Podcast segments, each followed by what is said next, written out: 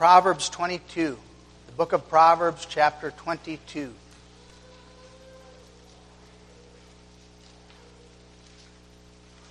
We'll read the chapter. We take our text from verse 6. We hear the inspired word of God. A good name is rather to be chosen than great riches, and loving favor rather than silver and gold. The rich and poor meet together. The Lord is the maker of them all. A prudent man foreseeth the evil and hideth himself but the simple pass on and are punished. By humility and the fear of the Lord are riches and honor and life. Thorns and snares are in the way of the froward. He that doth keep his soul shall be far from them. Train up a child in the way he should go, and when he is old, he will not depart from it. The rich ruleth over the poor, and the borrower is servant to the lender. He that soweth iniquity shall reap vanity, and the rod of his anger shall fail. He that hath a bountiful eye shall be blessed, for he giveth of his bread to the poor. Cast out the scorner, and contention shall go out. Yea, strife and reproach shall cease. He that loveth pureness of heart, for the grace of his lips, the king shall be his friend. The eyes of the Lord preserve knowledge, and he overthroweth the words of the transgressor. The slothful man saith, There is a lion without, I shall be slain in the streets. The mouth of strange women is a deep pit. He that is abhorred of the Lord shall fall therein. Foolishness is bound in the heart of a child, but the rod of correction shall drive it far from him. He that oppresseth the poor to increase his riches, and he that giveth to the rich shall surely come to want. Bow down thine ear and hear the words of the wise, and apply thine heart unto my knowledge. For it is a pleasant thing if thou keep them within thee. They shall withal be fitted in thy lips. That thy trust may be in the Lord. I have made known to thee this day, even to thee. Have not I written to thee excellent things in counsels and knowledge, that I might make thee know the certainty of the words of truth, that thou mightest answer the words of truth to them that send unto thee? Rob not the poor because he is poor, neither oppress the afflicted in the gate.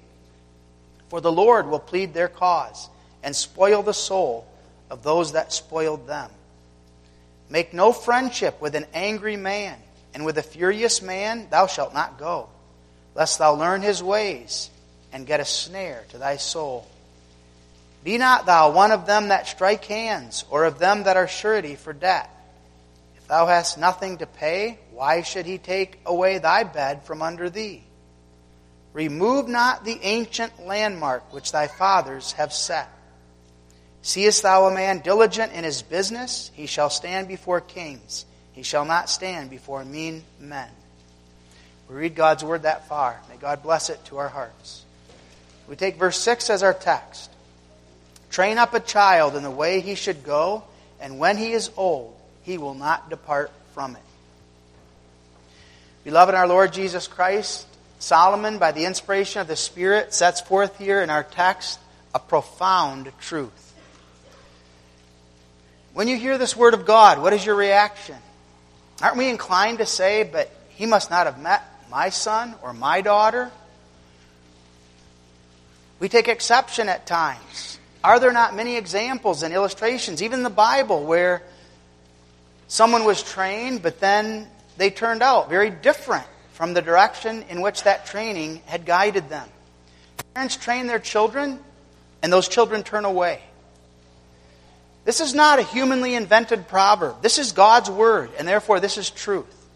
And so, how are we to understand this passage? By faith, we lay hold on it as our encouragement as parents.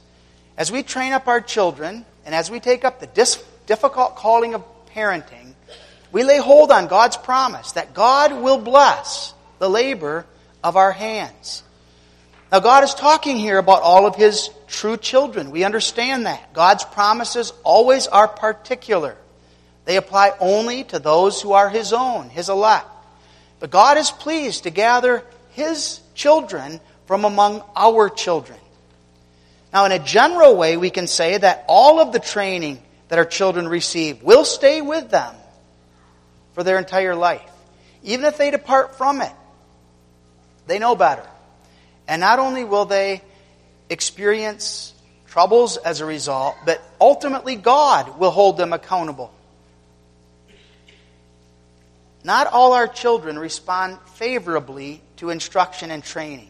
And the fact is, we're not able to train all of our children at all times in every instance. If God has not regenerated and placed new life in the hearts of our children, they're not going to be receptive. They're not going to respond to the instruction that we would bring. The child doesn't walk in the way of obedience. The child will not pursue the way of holiness. And though parents try ever so hard to direct that one, we as parents acknowledge we stand dependent upon God and upon the work of His Spirit in the hearts of our children. It may well be that parents tried ever so hard, that the pastor, the teachers tried to train that one. Instruction was given, the rod was applied, but there was no fruit. No training took place. And the guilt will be on the head then of that child. But God here is talking about His children among our children. And God's rule stands. When we train up the child in the way that he should go, by the grace of God, he will not depart from it when he is old. As parents, we're thankful not only for the gift of children, but we're thankful for God's covenant faithfulness. And we're thankful for God's promises, and we lay hold on them. As a parental calling, we're involved in a work that has eternal consequences. God gives us to train children whose souls will continue to all eternity. Everything else that we have is going to perish, but not the souls of these children. And God gives us the calling to give them the very best training that we can from early on. We fall on our knees and we cry out to God for help and for grace. We realize how sinful we are, how often we fail, and we realize how serious this is. God has entrusted to us covenant children whom we are called now to care for for a time. So serious this is that we take vows on the occasion of baptism, vowing that we will, to the utmost of our power, train up these children in His fear. We do so in connection with this promise. And we look at this promise under the theme, training up a child. Noting, first of all, the sharp admonition that's required here. Secondly, the straight direction that we desire to lead our children on. And finally, the sure promise. First of all, the sharp admonition. The admonition comes to us train up a child in the way he should go. The child must be trained. Now, there are various periods in the life of an individual.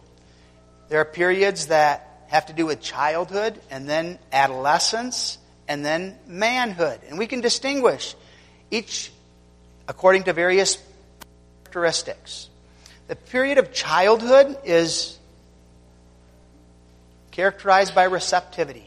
The child is easily influenced. The child is like a sponge, taking on everything that that one hears and responds easily and is receptive to what he's taught. The memory is strong. The learning is easily retained. And so we take opportunity in those early, impressionable years to impress upon our children as much as we can with regard to God and His Word and His will and the importance of submitting to it. We teach them from early on life is not about pursuing your will, it's not doing what you want. It's about the will of your parents and ultimately the will of God as that will is being conveyed by your parents. And so, during those early years, we discipline and we teach and we train. But then they grow up to the period of adolescence, where the receptivity and the passivity are diminished. And now that child is beginning to reflect now on what he's learned, and he's making decisions. He's applying it to his life and to his walk. And he's beginning to get a job now, and he gets experience in the world, and he faces practically consequences now of what he's been taught. the sacrifices that are necessary, decisions that need to be made, not in accordance with His will and what He desires, but God's will and God's ways. Decisions need to be made that keep God at the center of his or her life. Relationships begin to bloom, and important decisions are needing to be made. Am I dating with a view to marriage? Am I desiring to establish a home where God is central, marrying in the Lord? Am I committed to bringing forth children as God requires and desires? Then there's the period of manhood, which is characterized by the fact that the mind is molded now. Ideas have been formed and established. And one cannot so easily anymore impress or shape the character of that one. If one is used to, by that time, living for oneself, if he's used to others serving him, then it's going to be extremely difficult in marriage and in relationships. It's going to be hard for that one to learn now that life is not about him or about her. Life is about God, and it's about serving God and submitting to one another for God's glory. Damage is done if training was not faithful. And that's what our passage really is getting at here. Our text is using a word here for child that is very broad and has broad application from that child all the way up through adolescence to the point where that one becomes an adult. And the idea is that that child, from that time period, needs to be trained. And training falls upon the responsibility primarily of the parents. Of course, there's specialized training that ultimately they're going to pursue. If they desire to be a carpenter or a truck driver or a farmer or welder, specialized training is going to be required. But that's not so much what the text is talking here about. The text is talking here about the general calling of parents to prepare their children for a life in this world that gives God glory. Parents have a responsibility that continues from infanthood through those formative years to adolescence. Parents are teaching their children who is God? What is our relationship to God?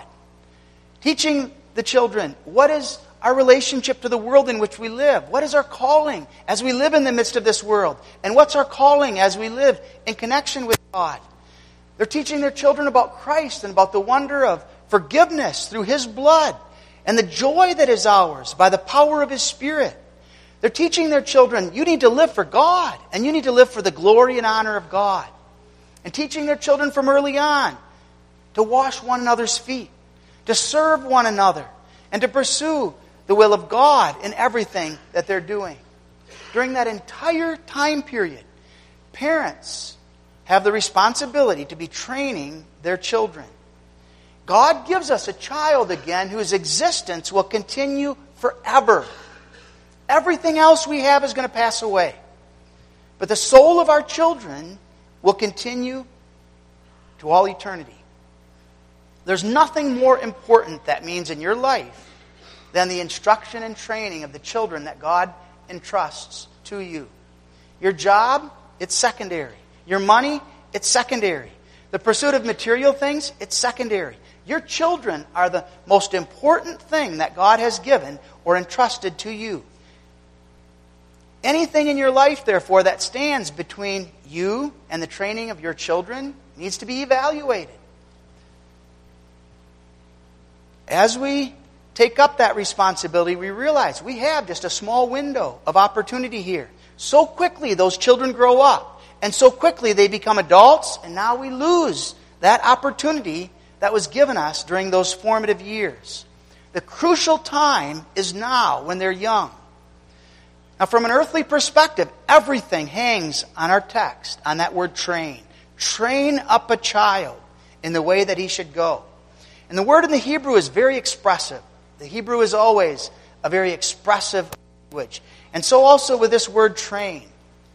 The original word means literally stuff. Stuff one's mouth.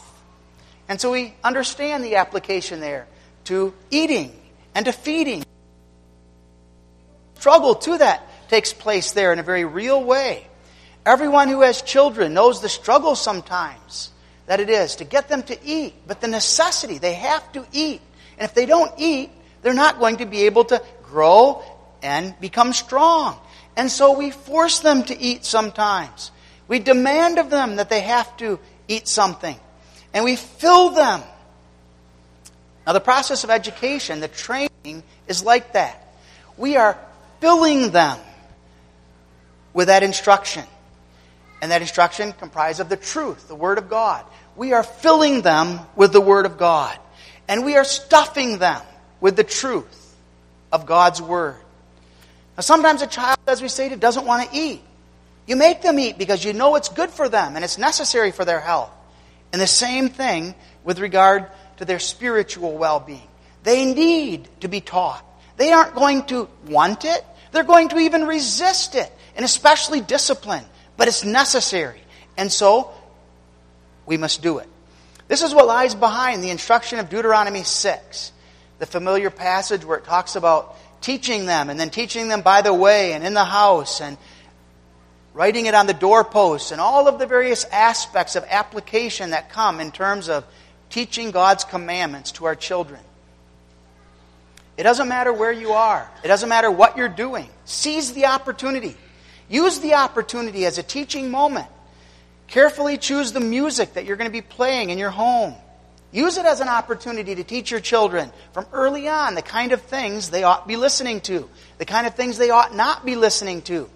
Carefully choose the things you allow them to watch. And again, instruction is being given as to what they ought set their eyes on and what they ought not. Children are not going to desire positive biblical instruction at all times. And so we demand it, we force it on them. Think of a tree, a tree that's growing crooked. In order to get that tree to grow straight, we need to stake it back down. That tree is not going to correct itself of its own. And we don't just leave it out there growing and continue crooked. We get out the stakes and we get some rope and we pull that tree straight. We need to work against the will of that tree in order to make sure that that tree is going to grow straight. Effort, labor is required. And so it is with regard to our children. They need to understand the truth of the Scriptures, and they need to understand why the Bible is authoritative. And so we teach them this is God's Word. How is it God's Word? God is the one that inspired it with His own hand. He wrote the words of Scripture. The importance then of submitting to it and living according to it and seeing that this is the way of gratitude that God requires of us. We make them understand the truth, not only, but to live it. This needs to have application out of your life. As you make decisions in life, this is what needs to guide you. We teach them how they are to talk and how they are not to talk. And we do so also by our example. You don't talk bad of your teachers. You don't badmouth your coach. You don't badmouth the refs. You talk carefully. You respect those who are in authority. And by our example, we're leading and guiding them in the way in which they make use of their mouth and their tongue for the glory and honor of God. This must be done when a child is a child. And the child then takes it, the child digests it. And by God's grace, the child makes it his or her own possession. This is not brainwashing. That's the accusation that's directed toward us. That would be the case if we were imposing on them our own ideas. But when we impress upon them God's Word and the teaching of the Scriptures, we're not brainwashing. We're impressing upon them that which is obedience to God and that which glorifies God. And so, beloved, as parents, our calling is to stuff our children with the Word of God. Ultimately, Christ is that Word. Not a day may go by that we do not impress upon our children their need for Christ in some way or another. We're pointing them to Christ when they sin. When they're walking in obedience, we're pointing them to Christ. When they're walking in a manner that requires decisions that need to be made, we point them to Christ demonstrating how difficult it was even for him to do his Father's will. He too had to pray, If it be thy will, let this cup pass from me. But nevertheless, not my will, thy will be done. Even Jesus saw the need to submit to his Father's will and did so for your and my salvation.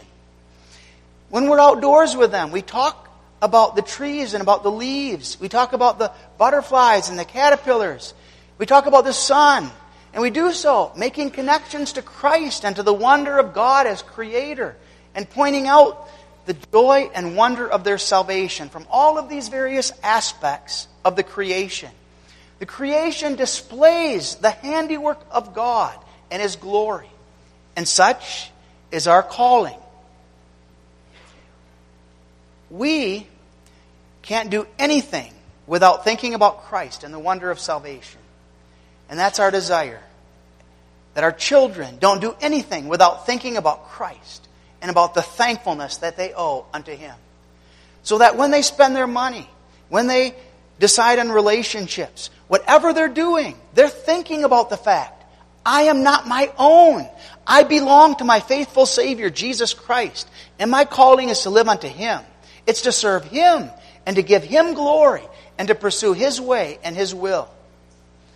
This, beloved, is an expression of love toward our children. We don't let them get to the age of childhood and then adolescence without training. In human terms, then it's too late. Train up a child in the way he should go. Now, what is that way that he should go? We secondly look at the straight direction that that training is to direct them. Take place in the way in which he should go. Literally, we read there the demand of his way. Now, some have interpreted that to mean that we train up a child according to the demand of his age and character, according to his ability. And that makes the instruction then adapted to the situation and circumstances of that child. That's very good advice. As parents, we need to know our children. We need to know their limitations. We need to know what they're capable of. One child is able to recite the Lord's Prayer Psalm 23 at two years old already. The next one struggles to do it at three. But understanding the age, the character of our children, we adapt the instruction to meet their needs. But there's more here that's required of the text. This passage requires that we train the child not according to his or her demands, but in harmony with the way that he should walk or must walk in the midst of the world. The demand of his way is the way that God has ordained as the way that is good, the way that is pleasing. Now, there are two ways that lay before us and our children the way that they would go and the way that they ought to or should go. The way that they would go, headlong into ruin.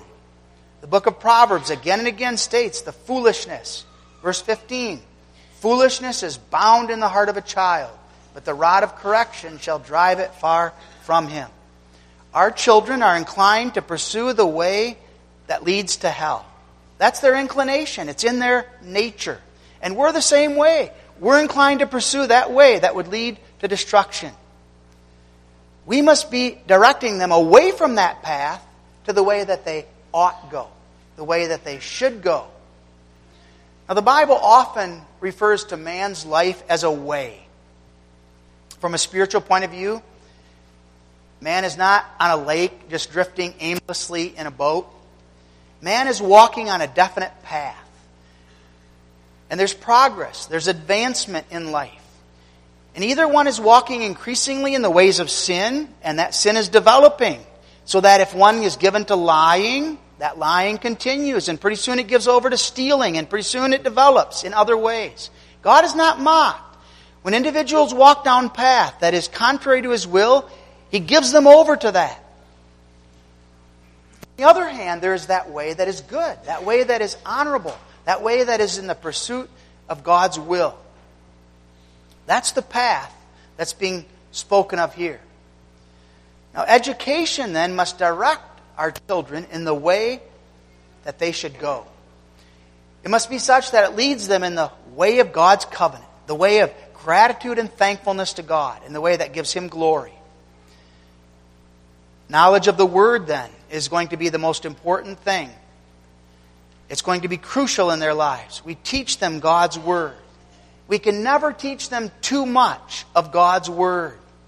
They need to know the Word of God. We teach them the Bible stories from early on. We begin to build on that and teach the principles that are behind those Bible stories. But we are not content with mere intellectual knowledge. We desire to see that Word live in their hearts so that they understand not only who God is, but that they have a personal relationship with that God. They understand not merely that Jesus died for sinners, but that Jesus died for my sin. And he laid down his life for me. And they grow up learning then the Word of God as it's central in their lives. Their life revolves around God, it revolves around His will, and they need to submit to God for His glory. They learn that there are severe consequences when they walk away from that way and they try to walk according to their own way. And they hear the warnings that not just their parents bring, but their parents bring them from the Word of God. Foolishness. You don't want to walk in foolishness. You're talking back to your mother. Look what the Bible says about children who talk back to their parents. Look what the Bible says about those who rebel against authority. The Proverbs, especially, are filled with warnings and filled with admonitions. What is the way that leads contrary to God's way? It's the way that leads to hell. And don't fool yourself. You think you can just walk a little bit. The devil gets hold of you and starts drawing you into the ways of sin. What happened during the time of the judges? You children remember? Every man did what was right in his own eyes devastating that was. Instead of pursuing the way that God had ordained, they decided, we're just going to do what we want to do.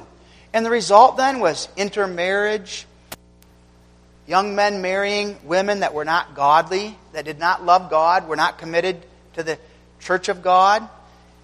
The consequences was were that the parents were not teaching their children about God and about the things of God's kingdom.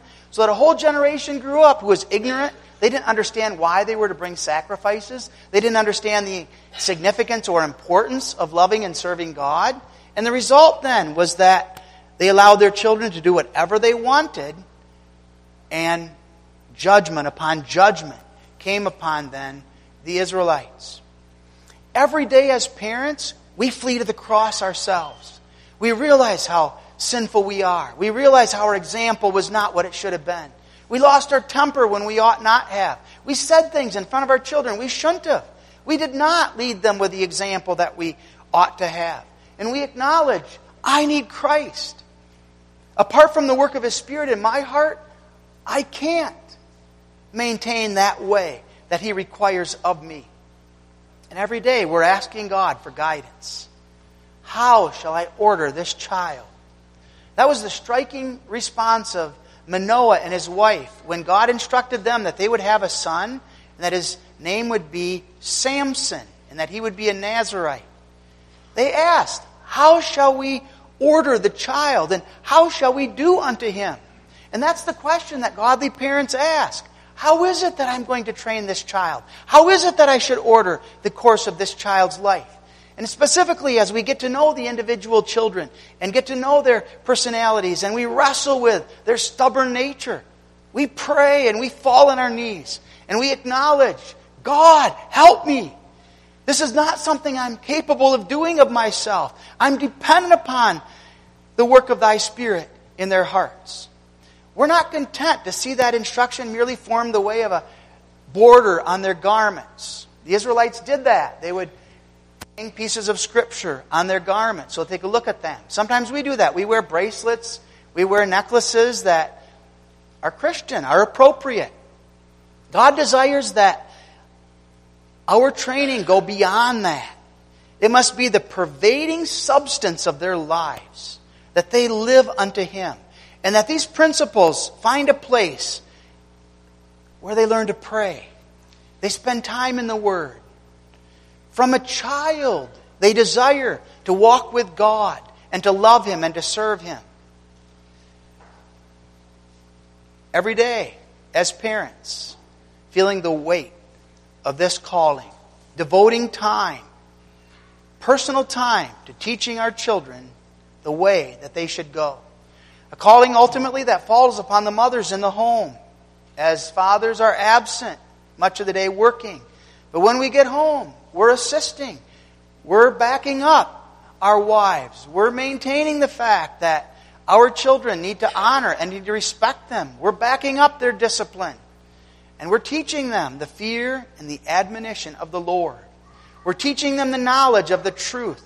And we're teaching them how important the truth is and the impact that truth has on every aspect of their life. And we pray for the Spirit to work in their heart that salvation, to work in their heart that regeneration and that work that we don't take for granted. This is God's work. And God is the one not only that promises that He will do so, He's the one that will accomplish that promise in the way of prayer and the way of faithfulness. We provide direction then. We lead our children in the way that they should go. We never lose sight of the distinctiveness of that way. Heaven and hell are opposite directions, and we must maintain that antithetical walk. God calls us to say yes to Him, to say no to the things of sin and the things of the devil. We're in the world, but we're not of the world. And there's a separation between our children, between the church, and the world. And as they find themselves in the midst of the world, we impress upon them, you are not of the world. You are of God's camp. And as God's camp, you live in a different way. You talk in a different way. You're going to stand out, just like Samson stood out with his long hair and the restrictions that were laid upon him. You're going to get mocked. You're going to get ridiculed because you belong to Jesus Christ. And even as they hated Christ, they're going to hate you. But don't be deterred. This is the way that God has ordained, and God will bless, and God will be with. Our homes are spiritual boot camps. Training for the military is not easy. Some of you know that. You've been there, you've gone through it. It's difficult. The soldier needs to be trained to use his weapons, he needs to be trained to endure, he needs to be trained to work as a team, and he needs to be trained to submit to authority. All of those are important aspects of the training our children need. Like a soldier, they must be trained to use their weapon, the Word of God prayer. They must be taught to endure. Don't give up. Press on. Don't be discouraged. They must be taught to submit their will to that of a higher authority, Jehovah God. And they must be taught to work together. God's children are in communion one with another. And we labor together in this glorious work that God has given to us. We're not a one man show. We need each other. And we must not think that we can live apart from the body. God gives gifts to the body, and those gifts are necessary for us as well as we're necessary for the body. As we train, we realize that God is the one alone that can bless it. And you children need to be respectful to your parents for that training. You need to see the love that they have for you. You need to understand the fact that they are doing this because they love God and because they desire to see you walk in the paths of obedience to God. You need to realize when you talk back to them, when you roll your eyes at them, when you disobey them, you're doing that to God. God is the one that has put them in His place and now you submit to them as you submit to God. The enemy does not wait with his influence. The devil is bringing that influence early on, and the devil is relentless in the influence that he directs toward our children. And so that training, we realize, becomes even more challenging today than it did years ago. Now we have phones, we have internet. We have all of these challenges that need to be navigated and the wisdom that's required in order to direct and to guide our children through these things. The devil is constantly trying to get them to go their own way. We don't give our spiritual soldiers over to the world to be trained. The world's not going to teach the antithesis. The world's not going to teach them God's will and God's way, but rather the opposite. And quickly the world is going to teach them to compromise the truth. It's going to teach them to tolerate sin, accept, even rejoice with those who are walking in sin. It's going to teach them live it up a little bit. As you get away from your parents, live your life. Pursue that which you desire. Walk in the ways that you to walk. They're going to be encouraged to pursue the ways of sexual immorality, the ways of pleasure, the ways of greed, the ways of covetousness. Sometimes we settle for the best that we have, aware of the extra burden that places upon us. And especially sending our students off to college, colleges that are not that reform, perhaps not guiding and leading our students in a way that gives glory to God. We recognize the burden that places upon us, and we double our efforts to impress upon them the way that they ought go. And we pray for them, and we pray for the day when we might be able to send our children to our own schools from childhood all the way to adulthood. A sacrifice. And we know the burden, the sacrifice already uh, in grade schools, maintaining high school, but perhaps even a college should God will it. Recognizing the calling, the responsibility God places upon us. And we ask ourselves this question Am I leading my children that they should go? Am I faithfully directing them according to the way that God would have me to do so? What kind of instruction are they receiving? Am I overseeing that instruction so that I know what they're receiving? Am I seeing to it that they're being molded in the fear and honor of Jehovah? We're thankful for catechism and for the formal instruction that takes place in the church. We, we consider it the official preaching of the gospel to our children, and therefore only the elders and the pastor are involved in that instruction from first grade all the way through 12th grade. This is a means of grace, and we pray that God will use this to impress upon the hearts of our children their need for Christ and the wonder of Christ. As students, you need to be respectful, you need to be reverent, you need to learn and memorize. You do it because you love God and you desire to pursue the will of God. And as parents, we ask them about their catechism. We make sure that they know it and they understand what it is that they're learning so that we impress upon them again the way they are to go. And as they get older, we lay upon them the obligation that is theirs to join themselves as members of Christ's church. That their calling is to pursue a church that is faithful to God's word, and that church membership is important. It's not enough to be content with the fact that they're children who have been baptized and are members by virtue of their baptism. But now they need to understand and see the need for the sacrament of the Lord's Supper, the importance of it. And we teach them, we instruct them how important it is to take the Lord's Supper, to make confession of their faith, join themselves as living members of Christ's church. As parents, in summary, we're doing everything that we can to see to it our children are being led in the way that they ought go. We live in days when children are being abused, they're being used for selfish ends days when selfishness abounds and it influences parents as well as children. But by God's grace, we put God first because we love God and we desire to live to His glory and to His honor. And we pray that that love for God be seen and evident by the love that we show our children as we seek to train them up in His fear. As we seek to be faithful, we cry out again to God. We realize how sinful we are we realize how far we fall short. And we pray that God have mercy upon us and that He bless the work of our hands. We do that on the basis of the promise that we have here in this passage. When he is old, he will not depart from it. The training period is filled with prayer, watchful anxiety, and painful experiences as parents.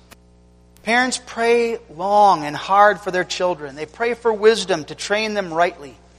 And parents then watch their children go sometimes down ways that are their own ways. And they watch them get caught up in that way. And the sorrow then that it results in. And the parents grieve over their children. Who of us could ever persevere without God's covenant promise? We lay hold on that promise and we cry out to God, Thou art the one who has promised, now do it. Apart from this promise, everything would be in vain. But God has made a promise, and we're encouraged by that promise. And we see Christ in that promise. Christ is here in this proverb. This promise, like all of the other promises in Scripture, is for the seed of the covenant.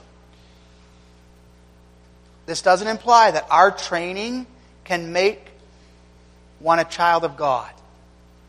It doesn't mean that we are capable of doing what only God is able to do. But it does mean that the child of God's covenant, regenerated by His grace and trained according to the way that he should go, will not forget that training. And what beautiful illustrations of the Bible we have as parents to encourage us and to bolster us. Think of Moses, trained by his parents only for short years. And yet, as he got old, he remembered that training. And he made a pledge to live with the children of Israel rather than pursue the pleasures of Egypt. Think of godly Samuel, trained by his mother for only a few short years and then exposed to all kinds of sin in the tabernacle at Shiloh. And yet, as he got older, showing his commitment to God and to the things of God's kingdom.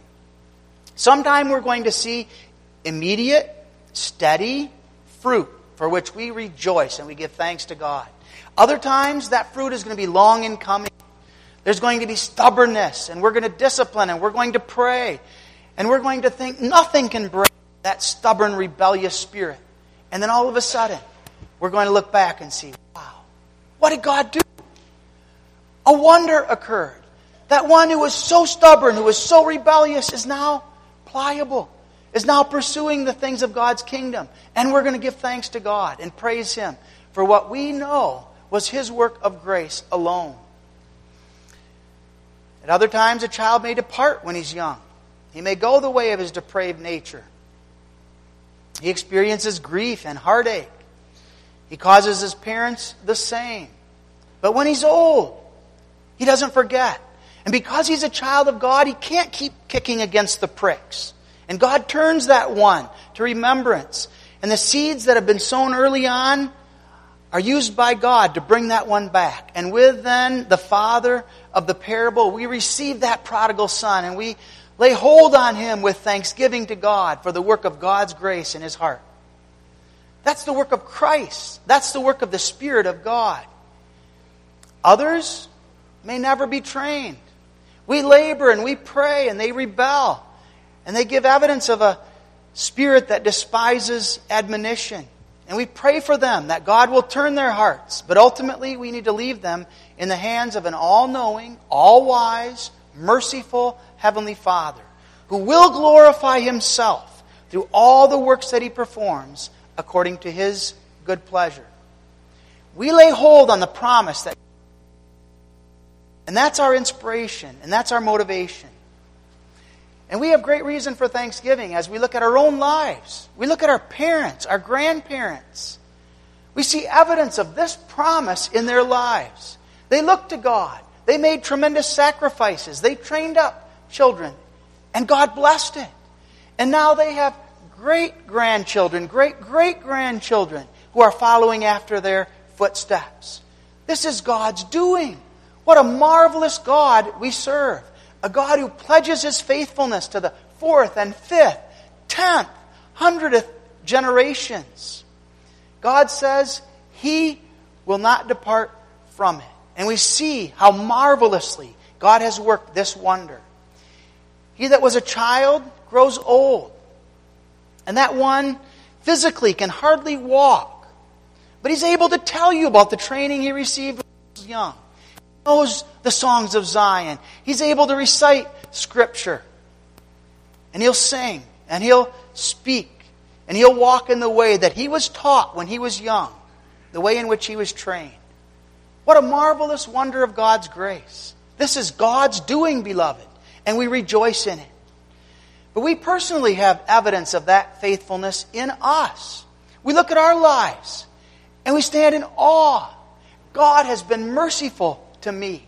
And that same God who was able to lead me and guide my life is the same God now at work in the heart and the life of my child, my grandchild. God who is faithful, God who forgave me, God who kept me from the snare of the devil, who allowed me to get burned so that I could learn not to take for granted those sins. That same God is the God to whom I look, and the God who gave me a Savior, Jesus Christ, my Lord. And I know that my salvation is nothing of myself. I didn't do anything to earn it. I didn't do anything to deserve it. By nature, I'm no better than the one who continues to walk in the way of rebellion. It's all of God's grace. And we fall on our knees and we stand in awe. What a great God we serve.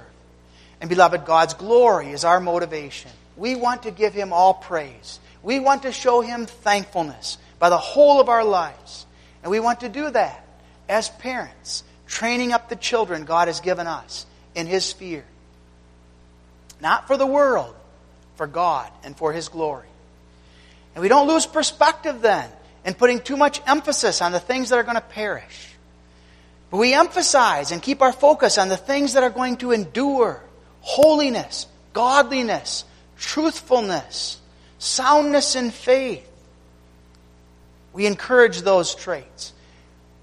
We pray for those traits. And we lay hold on Christ and the promise of His Spirit. Train up a child in the way that he should go, and when he is old, he will not depart from it. Amen. Our Father who art in heaven, forgive us. We know how sinful we are. We know how undeserving we are. And we stand humbled by the wonder of thy goodness, thy love, and thy care for us. Thou hast given unto us a Savior, and thou hast taught us. We are not our own. We belong to a faithful Savior, Jesus Christ, who will not allow us to go unrepentantly in the ways of sin, but who will bring us into the fullness of the glory that awaits, leading us by His rod and by His staff, by His word and by His Spirit. Strengthen us as parents that we might be faithful to the weighty calling Thou hast given. And may we, in prayer, in humility, cling to Thy word and to Thy promise. For Jesus' sake, amen.